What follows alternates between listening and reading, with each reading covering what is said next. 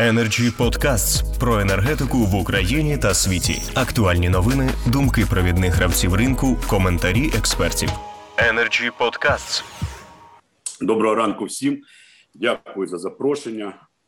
Я, на жаль, чи на щастя, не зможу бути таким дипломатичним, як Іван Васильович. Бачков поважний, але навіть знаючи його дуже добре давно, я побачив його дипломатичному виступу, короткому спічу. Ну, все, що він думає з приводу цього цієї стратегії. Тому я свою точку зору викладу. Ну, по-перше, нас в поганій той старій школі вищій в університеті вчили на факультеті кібернетики. Спочатку аналіз, а потім синтез. Да? Не можна рухатися далі, якщо ти проаналізував, а чому ти обі, обі ну, щоб не лаятися, а, а чому ти нічого не зробив або провалився в минулий період.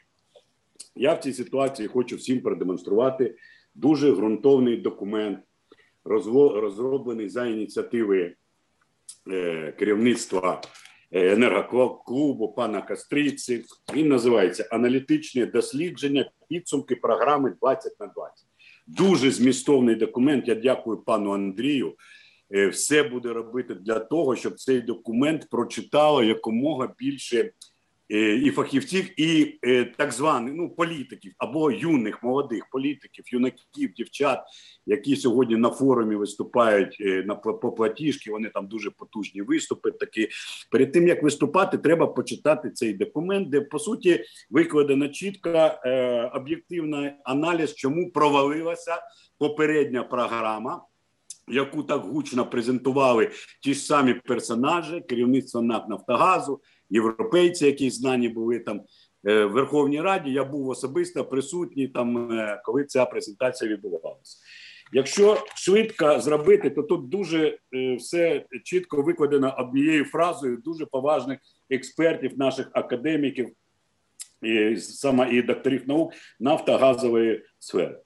Загальний висновок, що представлена інвестиційна концепція нарощування видобутку газу на період до 2020 року є досить сирим документом, який містить набір внутрішньо неузгоджених технічно, фінансово-економічних та організаційних заходів. Увага!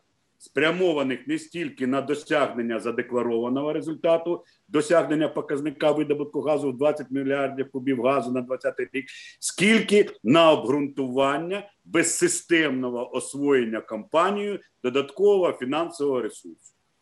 Цей висновок, до речі, він повністю підтвердився повним провалом, фіаско, катастрофою програми 20 на 20. При всьому тому, що величезні обсяги грошей були стягнуті з населення під благими гаслами підвищення збільшення видобутку, видобуток не тільки не збільшився, він зменшився. Підкреслюю, не стабілізувався, а зменшився. До речі, я до сих пір не розумію ось такі нюанси. Я зараз починаю думати, за цей час встигли купити за моїми оцінками там на 16 мільярдів гривень труб для буріння, обсадних, НКТ, насосно-компресорних. Скажіть, будь ласка, купувати труби це значить бурити, бурити це значить видобувати, збільшувати видобуток. А як можна було стільки освоїти грошей на ці труби і в результаті зменшити видобуток? Де ці труби в результаті? От я банальне питання задаю. І як на мене, це має мали би досліджувати безумовно правоохоронні органи в першу чергу служба нацбез е, рада нацбезпеки і відповідні правоохоронні, розумієте, а не так звана незалежна наглядова рада. Це окрема розмова. Два слова про неї я скажу. Тепер рухаємося далі. Скажіть, будь ласка. А цю так звану стратегію, яку я вона мені нагадала з дитинства мого такі журнали були морзилка і веселі картини цікаві такі. Я їх з задоволенням розглядав. Там веселі малюночки, такі ну з коміксів. Вони перші комікси були в веселих картинах, картинках. І в мене перше питання: скажіть, будь ласка, а е, головний акціонер, уряд, він розглядав вже цю стратегію? Він бачив цю стратегію, він збирається її затверджувати. бо при всій неповазі до наглядової ради. Ну, власне кажучи, вона отримала мандат довіри від уряду на погодження яких стратегій чи не погодження. Це перше ключове питання. Друге, Я із здивуванням почув нещодавно із виступу пана Коболєва е, на Радіо Свободу, типу про те, що йому завадило виконати попередню програму. Знаєте, що завадило? Невиконання урядом 18 з 19 взятих на себе зобов'язань. Це як він дослівна цитата сказав. Я підняв цю постанову уряду номер 842 від 24.10.18 року. Там абсолютно нейтральні пункти, які не могли вплинути на збільшення видобутку чи не на не на збільшення. Розумієте, там е, я раджу всім почитати. Я в цій ситуації, як людина, яка працювала в уряді, беруся стверджувати, що керівник НАК Нафтогазу відверто маніпулює вже повністю, вводить в оману все суспільство, намагаючись зробити кого завгодно винним в провалі видобутку своєї програми, окрім себе самого. Це в цій ситуації робить взагалі непотрібним абсолютно аналіз будь-якої наступної стратегії без того, щоб з'ясувати, а хто має відповісти за провал і фіаско попередньої стратегії. Це абсолютно суперечить логіці е, процесу, взагалі управління. Я звертаю вашу увагу ще на один дуже такий неприємний політичний момент. Нещодавно резолюція була прийнята Ради Європи, розумієте, стосовно виконання е, Україною зобов'язань по асоціації, і там така цікава фраза в блоці енергетики, здається, 116 пункт. Що Рада Європи, парламентарі європейські вимагають від України припинити тиск на керівництво компанії НАК Нафтогаз на її незалежну наглядову раду, оскільки це може зруйнувати рух реформ. Ну я вже не кажу про реформи так званого ринку газу. Всі зараз бачать до чого призвів цей самий ринок. Але скажіть мені, будь ласка, тобто, тобто, нам іноземці будуть розповідати, що ми мусимо робити по відношенню до компанії, яка незвідомо куди витратила величезні гроші, і зараз намагається ще більше їх вистягнути з українців і викупити.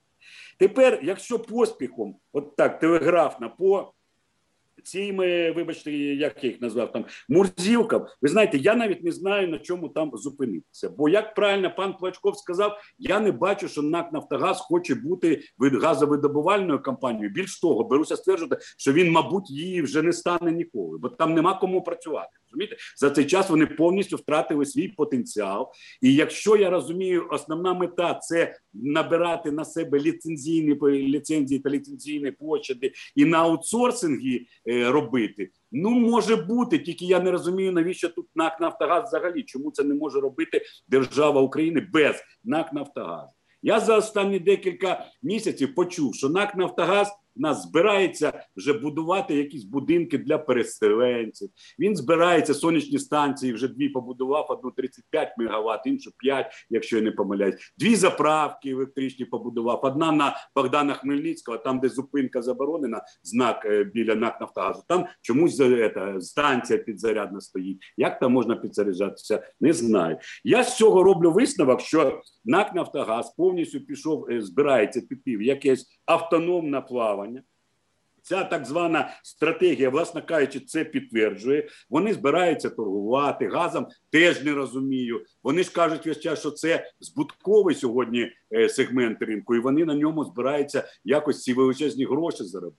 Єдине, що можу сказати Івану Васильовичу, коли він каже е, про анбанінг і про джерела. Іван Васильович, я наполегливо раджу і вам, і усім розібратися в так званому анбандлінгу. Що ж там відбулося? Я вам пояснюю, що ніякого формального і фактично анбандлінгу не відбулося, бо оператор ГТС Товка протягом 12 років має кожного року викупати ГТС приблизний е, вартість річного платежу 12-15 мільярдів гривень. Розумієте? Тобто, я наскільки розумію, це просто джерело, як перекачувати гроші за транзит із із Росії із РАО Газпром, які мали би піти на ГТС на модернізацію, вони просто будуть перекачуватися в НАК Нафтогаз, який є третьою стороною контракту. Він так і називається організатор контракту. Якщо це анбандлінг, вибачте, ну розповідайте це комусь іншому. Не треба дорослим людям це розповідати. Ніякого анбандлінга